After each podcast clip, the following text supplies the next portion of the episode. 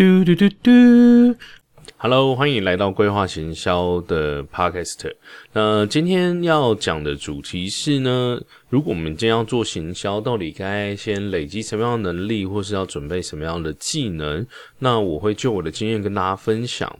好，那我认为在行销里面呢，我我觉得第一件事情，行销到底在学什么？哈，在我们上一次的时候，我们也有提到，行销我觉得其实是需求洞察，在洞察消费者呢他想要的东西，然后我们提供给他，这是上一次我们讲的。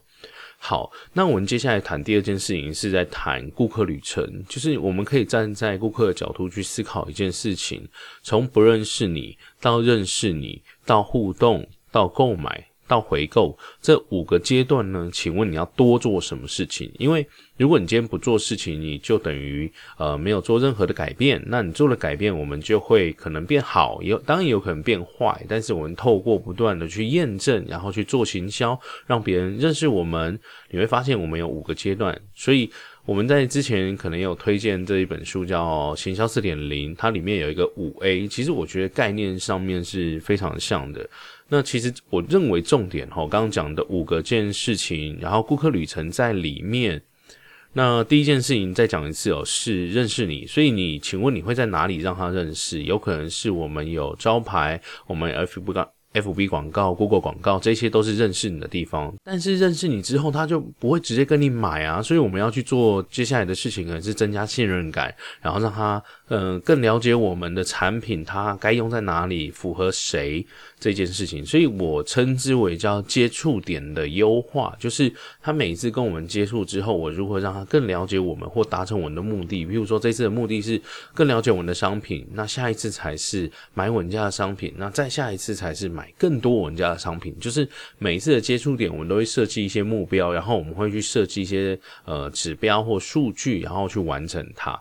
这是第一件事情。然后第第二个事情是，因为他要买我们东西，他必须要建立信任感。信任感的来源来自于沟通，所以你今天要跟他沟通什么样的事情，信任感要增加。所以我们常讲说，我可以增加什么第三方认证，因为如果你今天自己说自己很棒。那别人不会相信，因为每个人都会这样讲嘛，所以我们就可以找这个第三方认证，我们可以去找像是这个比赛啊，或是获奖啊，或是素人啊，或街头访谈啊，这些都是一些方案。然后接下来是。易于成交，就是如果你今天要买我家的东西，是不是容易购买的？比如说，今天如果今天是五十岁以上的人要买你的东西，那他就没有不会用信用卡，他也不会用网络购物啊，那我们可能就要去开电话购物来去给他做使用。所以重点是。你的客群这一群消费者呢，他是不是容易购买的？在购买的过程上，他不会因为呃看到了这个金额就吓跑了，或所以我们像讲我们之前的例子哦，我们在之前在设计的时候，我们发现嘛，加到购物车跟最后购买大概的比例是最早的时候，我们大概有十分之呃二点五左右，或者是十分之三都有发生，就是等于说购买的人大概。只有两成五到三成啦，那等于说你看哦，都已经加到购物车了，都到最后那一个页面了，却没有结账，等于说十个人里面有七个人居然没有结账。那后来我们当然就去研究一下，我们怎么样提升这个比例哦。我先讲一下哦，呃，三分之一，那我刚刚讲的二两成五到三成，其实这成效已经很不错了。那在之前还没优化的时候，有可能十个人才一个人。那我跟你讲，我做了哪些小细节的优化哈？那我举例来说，今天我购物，我到了最后面，其实很多人最后离开，为什么？因为他看到价钱就吓跑了。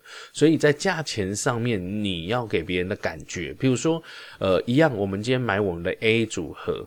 那我就要故意把我 A 组合里面的所有东西列出来，因为他看到好多东西，他会觉得嗯很划算。可是如果他只有看到 A 组合，他会觉得嗯这个呃好像蛮贵的。但是如果看到里面有超多东西，而且我后面还备注什么，我多赠送你两个，因为你达标了或是满足我条件了，我还多赠送给你两个呃小产品。然后这时候他心里面的。那个感觉贵的这件事情就会下降，所以后来我们再去做一些改变，就是在结账页那边的时候，会让你看到有很多我们送的小东西。那这时候消费者在成交的几率上就会增加。所以当然这只是在谈说，呃，我们这么多年去实做的一些小地方了，所以我也推荐大家，就是你可以透过接触点，然后找到说消费者喜欢或不喜欢的地方，然后持续的优化。其实这就是数位行销我认为在做的事情。然后最后一个最重要的东西叫数据，你一定要有数据的回馈，你这一次的广告做出去花了多少钱，呃，回收了多少钱，然后再过来是哪一些管道有多少人，然后其实现在啊，FB 跟这个 Google 啊的广告，我。觉得已经非常棒了，因为它甚至可以看到说去过哪一页。然后像我们也可以安装像是这个 Hotjar，它可以去追踪说这个人去了哪一页，停留多久，滑到哪边去，最后有没有结账，我们还可以记录他的轨迹。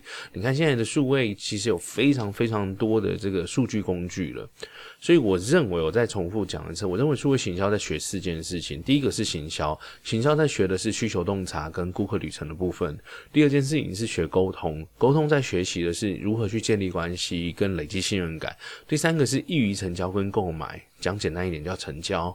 所以你如何去成交之后还满足他的虚荣心、他的需求？在最后一个是我们所有的行为有没有办法变数据可以累积并且应用？譬如说他加入购物车，最后却跑掉，我是可以拿到这些资料来去做后续运用的。所以这就是行销，我认为要学的四件事情。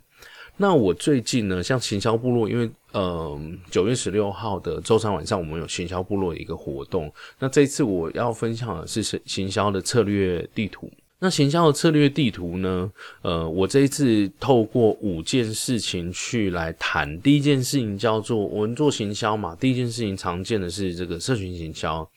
那从社群行销里面呢，我们就会有定位、筹备、获客、互动、转换。哦，这是在讲社群行销上面会发生的事情，然后我们就讲说我们会如何做，有一些案例。那社群行销，我觉得第二件事情很重要，是你的活动规划跟可能是你的这个专案规划。那从计划、推广、风险、执行跟复盘一样，我们把每一个小细节，我们会再多拿案例出来讲。第三个是内容的经营，那这在讲，比如说我们。其实经营内容在经营什么？其实就是文字、图片、声音跟影片跟专案。所以，我们行销部落在设当初在设计新版的这个这个贴文的主题内容的时候，其实也是围绕这件事情在设计。所以，你以后没有概念，或是你想要一些灵感，你就可以去行销部落，透过搜寻我们刚刚讲的文字、图片、声音、影片、专案这样子的方式来找到一些。很有趣的案例，然后你就可以参考。再过来第四个是数据分析啦。那我们刚刚只有讲就是网络数据分析嘛。那其实从网络的实体的，还有怎么做人物志，然后你要怎么样去做你自己的模型，最后有什么样的指标可以观看，可以跟大家分享。然后最后一件事情叫顾客维系，所以你针对你的新客、常客、师客跟奥客。然后你会做哪些事情？然后该对他们怎么样去分析，在数位上如何去运用？那这边讲的事情是我接下来会因为设计一个行销策略地图，然后慢慢的去补完它了。我们就是一点一点把这个有点像呃。电商岛屿，然后我们慢慢把这岛屿往外的扩建。所以这一次呢，我们请销部落九月十二号的晚上线上呢，我们会有做这样子活动的直播。如果你有兴趣的话，欢迎欢迎可以呃买票，然后然后来听。然后这是我们目前的一点零版。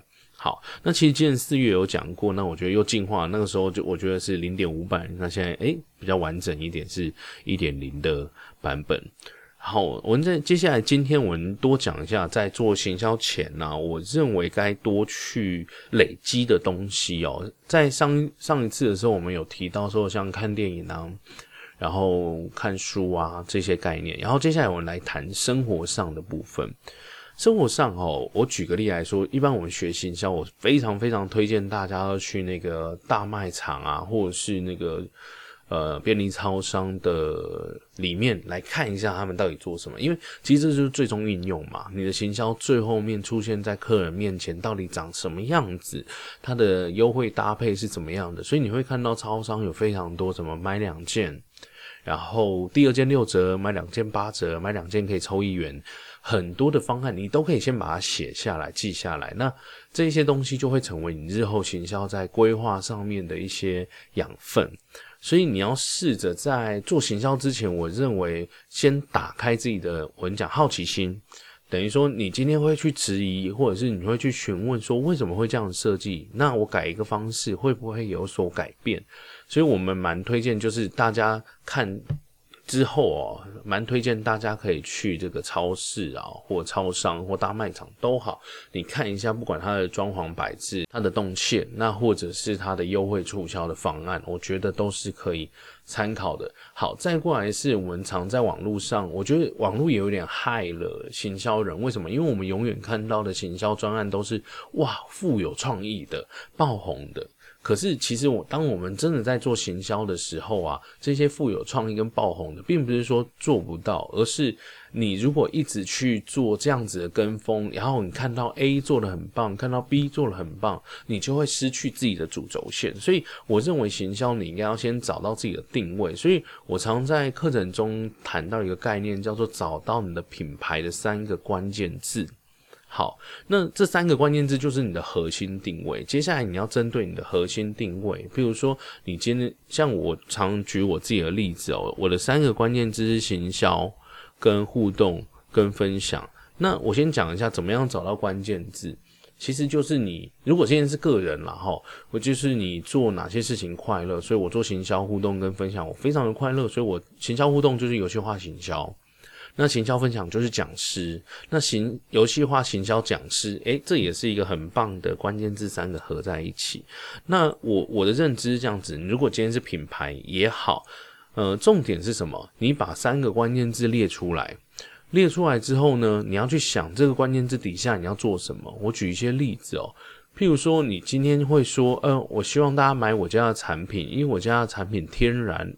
好吃，这个是我昨天去苗栗上课的时候，有一家同学讲的。他就讲说，为什么要买？因为我希望呃消费者说我的产品是天然好吃的。然后我就会多问一个，请问天然，你如何让消费者感受到天然两个字？要不然，呃，消费者不知道啊。我举个例子，像我们常去吃餐厅，餐厅也说我们要新鲜，所以你看哈，餐厅做什么事情？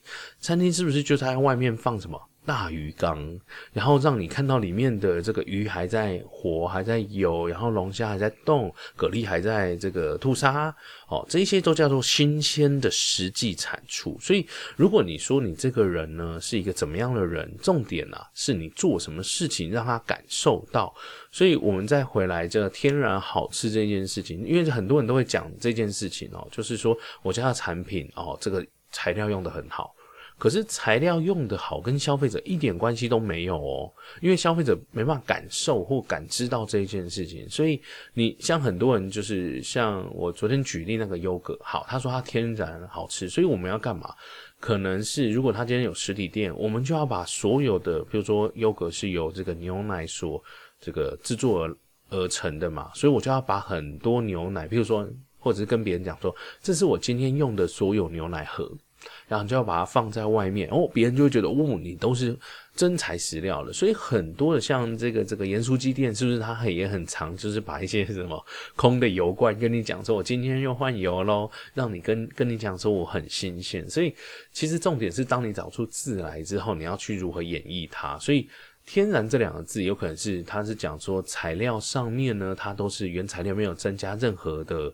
这个防腐剂啊，或者其他东西，但是我必须说哈，消费者无法感知这件事情。你有没有加防腐剂，跟我吃出来，我可能不知道，所以你可能要去做一些教育，比如说，呃，今天如果今天是天然的东西，它做出来会是怎么样？譬如说它是这个这个入口即化，或是你可以感受到食物的原味，然后它没有那么甜，然后你要去去有点像教育，但是重点，我觉得重点是什么？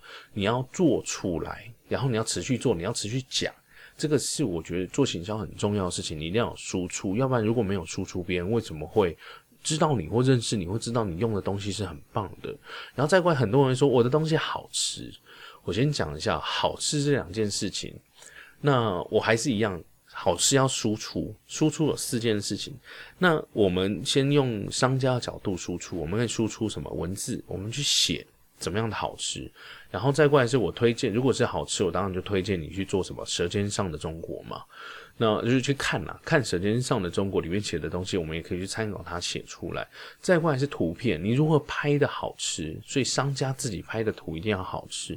第三个是声音，你的好吃有没有就是你可以录声音啊，或者是录什么影片，让别人看起来好吃。所以这叫商商家的产出，叫文字、图片、声音跟影片。那当然最后你有专案企划，那是也很棒的事情。好，这是商家。接下来我们来看一下使用者，使用。者，请问他对于好吃，他的文字上面，你觉得他要去哪里去写这个文字？所以讲最简单的方式，应该是他要去 Google 的评论上面写好，写出好吃这个事事情嘛。所以你要去诱导他，呃，或者是要去给他一条路，跟他讲说，诶，我推荐你，如果你觉得真的不错，再麻烦你给我们一些好。呃，评语。那像我们自己，我讲直接或是直白一点了。我们一般在做卖食品的时候，邀请他上去 Google 上面做评论，我会直接在那那一张，因为我们会印一张 A4 上面教他，就是要上去做评论。我会直接在那一张 A4 下面就讲说，呃，推荐你写的字是什么。就是有时候消费者他。觉得好吃，但是你说他会形容吗？他也不会形容，所以我们可能就要去推荐，跟他说什么丝滑入口、入口即化，或者是这个是。哦，它的味道很天然、很真实，或者是我吃得出食物的原味。就是譬如说，你要给他一些范例，他能写出来，这是文字嘛？再过来是消费者的图片。消费者如果觉得这个东西很棒，他要拍出好图，所以你现场呢？假设你是餐厅，你是不是就要打光在餐桌上，让他拍出来是好看的？然后再过来是声音。消费者如果好吃，他要如何说给别人一句话？你希望他说什么东西？这也是我们上课场去谈的事情了。最后一个是影片，如果你觉得消消费者觉得好吃，你有没有办法让他主动的拍影片？我举例子哦，像之前蝶豆花很红的时候，我有一次去逢甲点了蝶豆花，他就跟我讲说：“哎，我们现在要做蝶豆花喽，我推荐你可以把你的相机拿出来拍，等一下的画面会非常的好看。”诶，他这样讲，你看你是不是就有可能会拿出相机拍他？那拍完之后要不要用？不知道。但是我觉得，如果今天画面真的是很好看的，我们用的机会是不是就很高？所以呢，我们我为什么今天要讲这些东西？其实在谈说，我们消费者其实就是在做这四件事情的输出跟感知。所以，如果你今天要学，行销，或是你要去思考它的话，我觉得可以从这四件事情去思考。一个是商家针对声音、呃文字、声音、图片、影片，你会做什么样的输出？消费者针对于文字、声音、图片、影片做什么样的输出？你就去想，或者是你把你网络上或者是实体上面看到，你把它进行整理或会诊。那以后你在做行销的时候，你就会有非常直接的。方案，然后跟提出一些解决方案，然后我觉得会更顺利的去完成这件事情。好，我最后再回顾一下今天讲的一些呃主要的重点。我认为行销学四件事情，哈，第一件事情是行销学需求洞察跟顾客里程的部分。那再过来是因为你认识我们之后没有信任感，所以我们要练习沟通，我们要建立关系，累积信任感。再过来是成交，我们必须在销售页上面或是在购买的方式上面是非常易于成交的。最后一个是数据，我们的内容呢，所做的内容跟我的行销方案都必须要有数据的一些回馈。好，所以在讲后面讲的就是我们输出的时候有分为商家的输出跟消费者的输出。那这个输出有分为文字、图片、声音跟影片的部分。然后大家可以去思考，你平常看到的行销，因为你最后看到的是视觉嘛，所以它这个视觉是不是图片的，或是你拍看到的是影片，我们就可以去分析这个影片。所以就有四个大方向。那大家以前一定都想过我要做什么，但是很少想过是消费者做的事情，我们如何去诱导他做得更好。所以呢，如果可以的话，你开始埋下这个种子，以后去看一下别人都怎么做，把它记录下来，你的行销就会越来越好。好，这是我们的第二集。如果觉得不错的话，欢迎给我们评论以及留言。那我们有一个提问箱，欢迎大家可以问问题。那接下来我们进到第二个桥段，哈，是有呃朋友在提问箱去问了一个问了一些问题，那我们就先选几个来先回哈。呃，来自台湾的朋友，他回的问的事情是想问老师对于联盟学校的看法。他看过很多资料，但感觉很像诈骗。我先讲一下哦，联盟行销其实在国外非常的火红。那台湾这几年当然也有蛮几家蛮大的联盟行销进驻哦，但我不我不认为它是诈骗哦。我讲一下这两家是联盟网跟通路网。那我不认为他们诈骗，可是呢，他们当然有一些好的地方跟坏的地方。我我举例哦，譬如说今天你产品刚出来，然后你没有什么行销预算可以用，那其实我有时候我是会推荐联盟行销的，但是。还是要分析一下产品跟你的调性啦，哈。如果你今天品牌意识非常的高，联盟行销，因为你后续很难去控制对方写的东西，所以联盟行销你要以品牌的概念来去谈这件事情，会控制。这个部分，如果你今天控制的好，我觉得还是可以做联盟行销，或是你已经帮他们把素材啊、内容都大致的做出来，他们只是用他们的力量帮你进行分享，诶，这个可能还行。但是目前我看到联盟行销是这样子的，他会去上这个联盟行销的网站去看有什么样商品是不错的，然后分润是高的，然后接下来呢，他就会写一些内容去帮你推广。那最简单的方式当然是写部落格哦，这样国外非常多人做联盟行销致富哦。那台湾呢？那我觉得这两家联盟网跟通路网也做得很好，你可以参考一下他们的做法。那在前期你的预算上面是没有这么样充足的状态下面，我觉得它是可以参考执行的方式。那我不会不认为它是诈骗。当然，你说会不会有什么第三家突然出来说我要做联盟行销？但因为我不清楚。哦，但是联盟网跟通路网目前我看到都是蛮正派在经营的，只是说如果你今天是卖家，就是你是厂商的话，你要去注意别人写你的东西啊，到底写的你觉得是不是好的，还是他有可能写的不是你预期想象的这样子，这是联盟行比较大的一些问题。但是它的好处是什么？有卖出去啊，它才进行抽成，所以对你来说成本相对便宜，但是。我就我所知，联盟学校现在要上架，还是有一笔费用。那费用多少，我不是那么清楚。但是你可以去联系他们，这样子就是直接写信给他们，或者是请他们业务跟你联系，应该就会跟你讲。但我觉得这也是一个可以做的事情。但在前期，如果你先为了销量，我认为没有什么太太大的问题。那为了品牌，就要去注意它所写出来的东西是不是。和你的调性，好，这就是这个礼拜提问箱的问题。那如果大家还有其他问题，欢迎在提问箱里面进行提问。那我们下周见，拜拜。